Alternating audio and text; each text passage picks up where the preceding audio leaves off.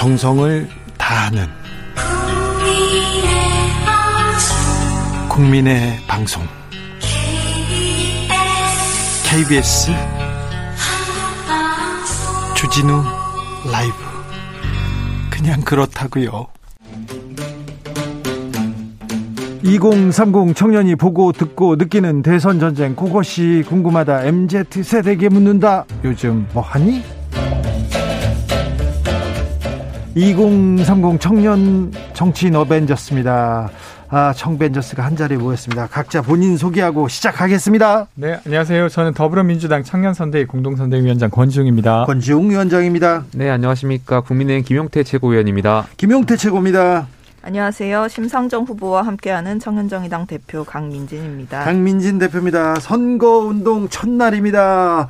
어땠습니까, 권지웅 위원장? 네, 오늘 이제 후보님이 이재명 후보께서 부산에서부터 지금 서울로 올라오셨습니다. 네. 마지막 유세를 하고 계신데 사실 저희도 이제 공개 모집을 해서 시민 발언자를 모으고 있었거든요. 네. 그래서 대구에서 처음으로 유세하는 20세 청년이 발언을 했어요. 네.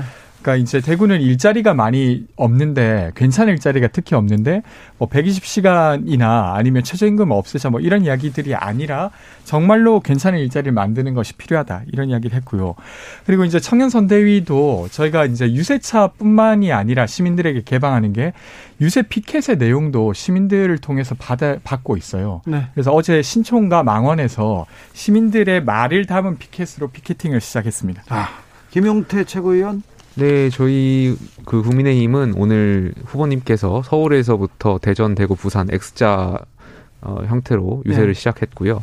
저희 국민의힘이 이번에 국민 누구나 유세차에 오르실 수 있도록 어, 유세의 힘이라는 어플리케이션을 개발을 했습니다. 그래서 뭐 핸드폰에 어, 그 마켓에서 유세의 힘을 검색하시고 다운로드 받으시면 어, 그 앱을 통해서 국민 누구나 어, 유세 차에 올, 올라서 본인들 아. 메시지를 전달하실 수 있도록. 애플리케이션에다가 이렇게 메시지를 보내면 국민 일반 국민도 유세차에 오를 수 있습니까? 저희가 중앙당 5톤 트럭을 좀 국민들께 내드리려고 하고 있고요. 아, 그래요? 오늘도 많은 지역에서 서울, 대전, 대구, 부산에서 어, 후보님 연설 전에 어, 많은 분들께서 신청을 해주셨고 아니, 근데 네. 근데 그 일반 국민이 그 유세 차량에 타서 마이크를 잡는 게 그게 선거법에 걸리지 않나요? 아닙니다. 국민 누구나 선거 운동을 하실 수 있는 분들, 그러니까 네. 만 18세 이상이죠.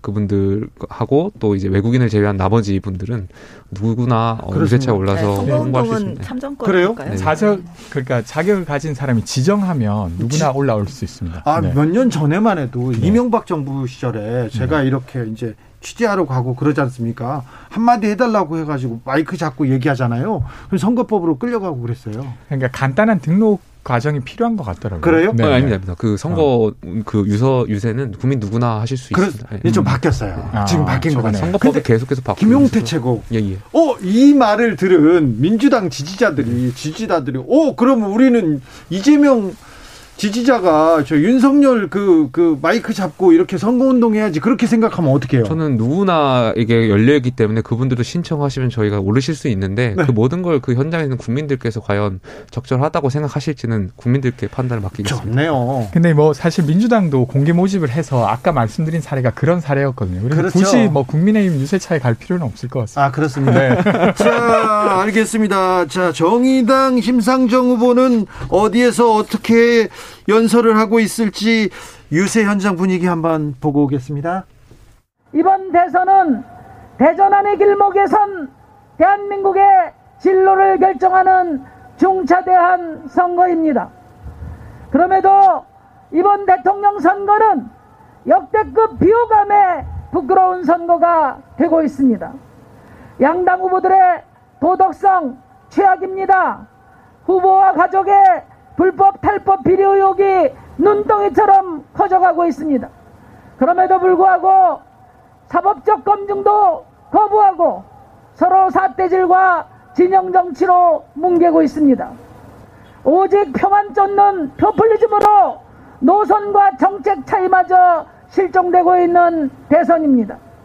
대한민국의 역주행에 단호하게 막아서겠습니다. 기필코 양당, 제- 양당 체제를 넘어서서 미래를 향한 정치 교체를 이뤄내겠습니다. 심상정 후보는 전주로 갔네요. 전주 롯데백화점 앞에서 아, 유세를 하고 있었습니다. 강민진 대표, 자 정의당은 어떻게 지금 선거를 치르고 있습니까? 네, 오늘 심상조 후보님이 첫날 대선 선거운동 첫날을 호남 전북에서 시작을 하셨고요. 저도 네. 이제 같이 갔다 왔는데 아 다녀오셨어요? 네, 눈발이 많이 날렸습니다. 네. 네, 날씨는 맑았는데 눈발이 좀 날려서 운치는 좋았고요. 네. 네, 심상조 후보가 말씀하신 것처럼 지금 양당 정치가 아닌 대안이 심상정 후보밖에 없게 되는 그런 대선으로 치러질 전망이고 그리고 이제 심상정 후보께서 녹색 복지 대통령 시대를 열겠다.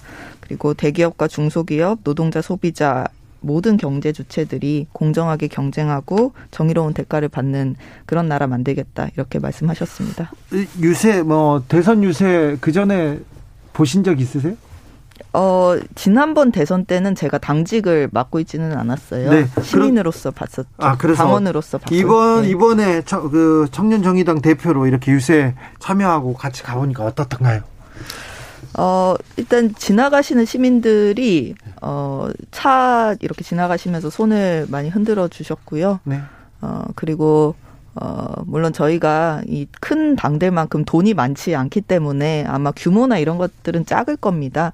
하지만 이제 그런 어떤 선거운동의 규모보다는 국민들께서 우리가 이야기하고자 하는 바, 어, 절박하게 어, 말씀을 드리면 더 들어주실 거라고 생각을 하고요. 저희가 이번에 기획유세단을 네 가지 종류를 꾸렸어요. 첫 번째는 2030 유세단이고요. 제가 이제 그 단장을 맡게 됩니다. 네. 그리고 두 번째는 사람이에요.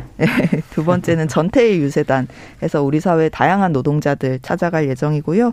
그리고 세 번째로 기후 대선 어 지금 이 이번 중요하죠? 대선에서 예 실종된 기후 위기 의제를 어 되살리기 위한 지구 방위 유세단을 어 출범을 시킬 예정입니다. 네. 그리고 마지막으로 차별에 반대하는 페미니스트 유세단이 어 모두 다 함께 한 마음으로 뛸 예정입니다. 핀 페미니스트 유세단요? 네.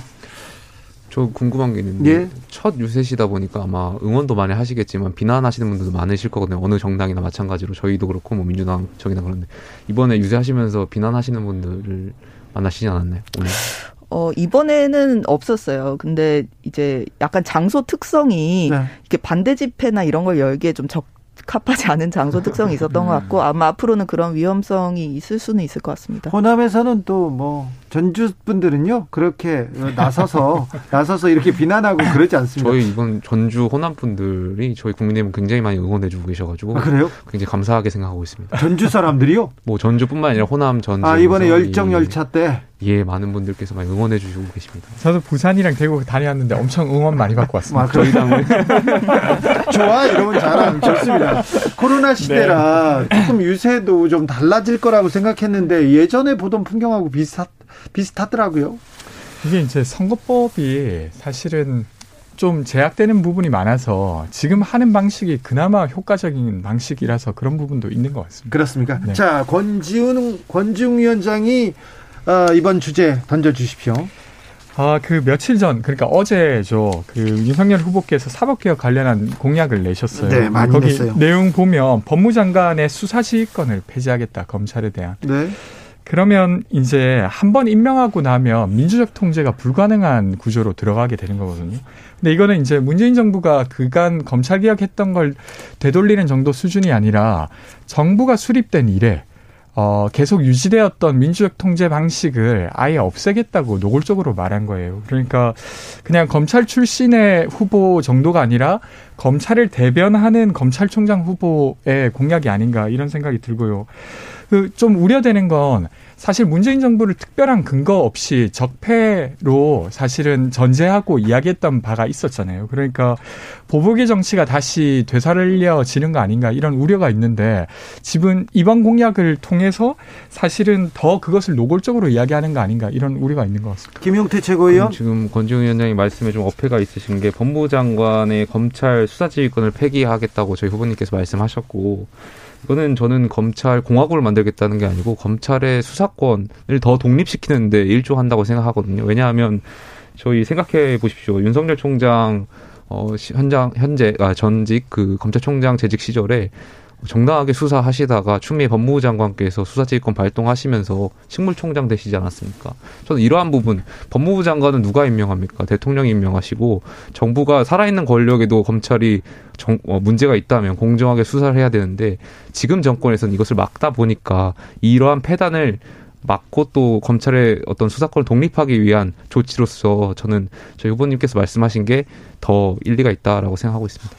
강민진 대표? 저는 문재인 정부 들어서 내내 사실 검찰이 화두였잖아요. 네.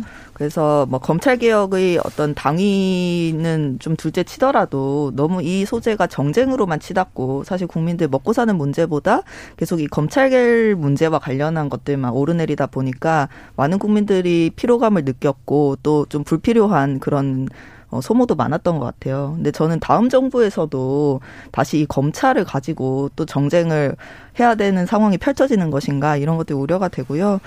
이제 한마디 좀 덧붙이자면 저 이제 공수처법 저희 통과될 때 그때 이제 정의당이 어 당론으로 찬성을 하긴 했는데 장영 의원이 기권을 했었거든요. 그러니까 이제 야당 비토권이라든지 국민 신뢰를 얻고 공수처가 출범해야 된다라는 취지로 이제 기권을 당내에서 이제 소신 투표를 하신 거죠. 소신대로 이제 그 의결을 하신 거죠.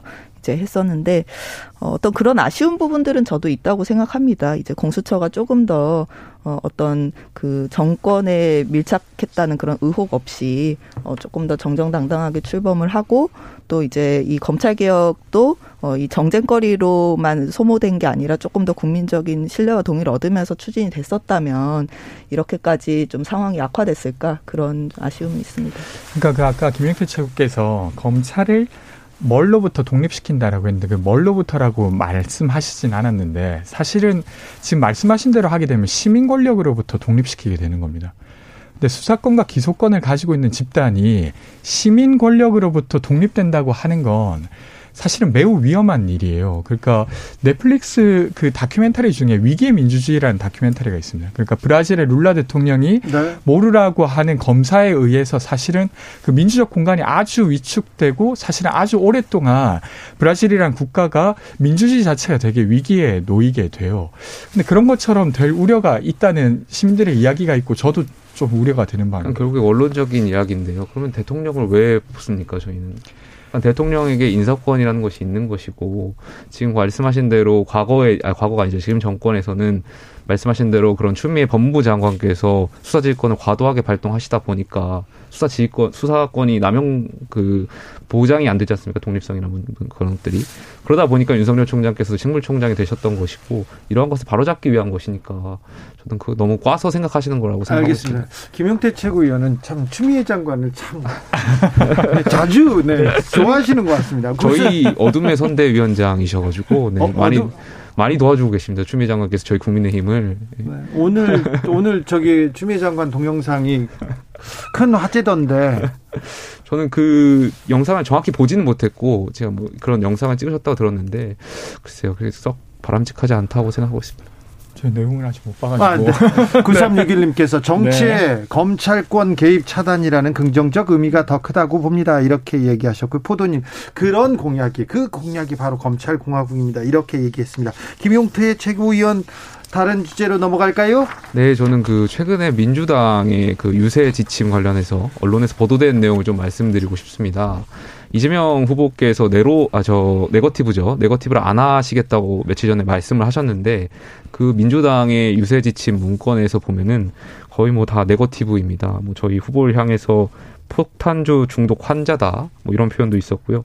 뭐 무속인이 뭐 했다더라, 뭐 카더라 식의 내용들이 다 민주당 문서에 있다는 것이 언론을 통해서 확인됐거든요. 정확한 팩트는 폭탄주 중독 환자가 아니고 실제로 그 음주운전 처벌 전과가 있으신 분은 이재명 후보지 않습니까?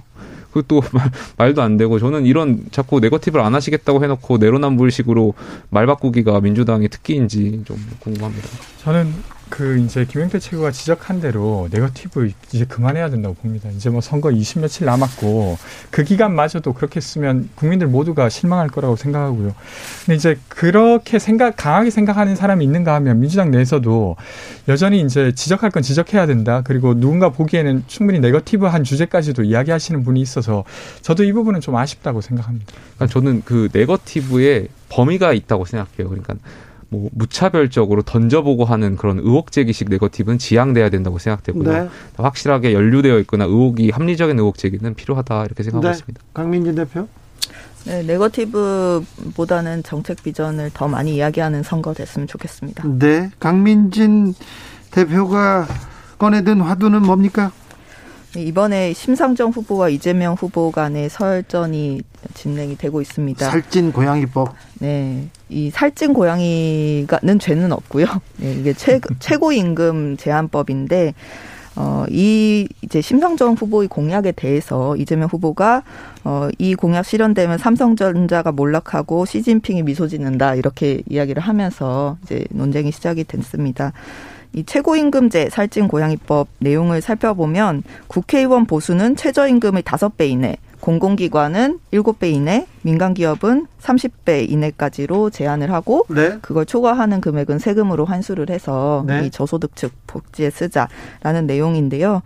어, 우리 불평등 현실이 다들 아시겠지만 굉장히 격차가 큽니다. 심화되고 있고요. 네, 상위 10%가 어 이제 하위 50%가 벌어들인 소득에 비해서 14배를 벌어들이는 상황이고요. 그 예를 들면 현대자동차 이런 데는 납 거기 현대차 납품하는 하청 기업 비정규직 노동자들이 최저임금 받을 때 현대자동차에서 최고임금 받는 그 기업 임원들은 최저임금의 158배를 받거든요. 그럼 이 158배라는 것이 정당하냐? 과연 노력을 158배만큼 더 해서 정당하게 버는 것이냐? 아니 뭐 능력이 158배만큼 더 많은 것이냐? 이것을 묻는 것이죠. 근데 이제 이재명 후보가 이 심상정 후보의 최고임금제에 대해서 비현실적이다. 어, 그렇게 하면 이제 중국으로 어, 임원들이 다 넘어갈 것이다. 뭐 이렇게 이야기를 하셨는데요. 저는 이재명 후보님한테 묻고 싶어요. 이제 물론 그렇게 생각을 할 수 있습니다. 이 어떤 규제 없이 자유시장 경제에 맡겨서 자본주의 논리대로 부자는 뭐 부자가 되고 또 가난한 사람들이 여전히 가난하고 어떤 개입을 최소화하자 이런 사상을 가질 수 있는데 그것을 우리는 보수라고 부르죠. 그럼 이재명 후보님은 유- 윤석열 후보보다 뭐가 다른 겁니까?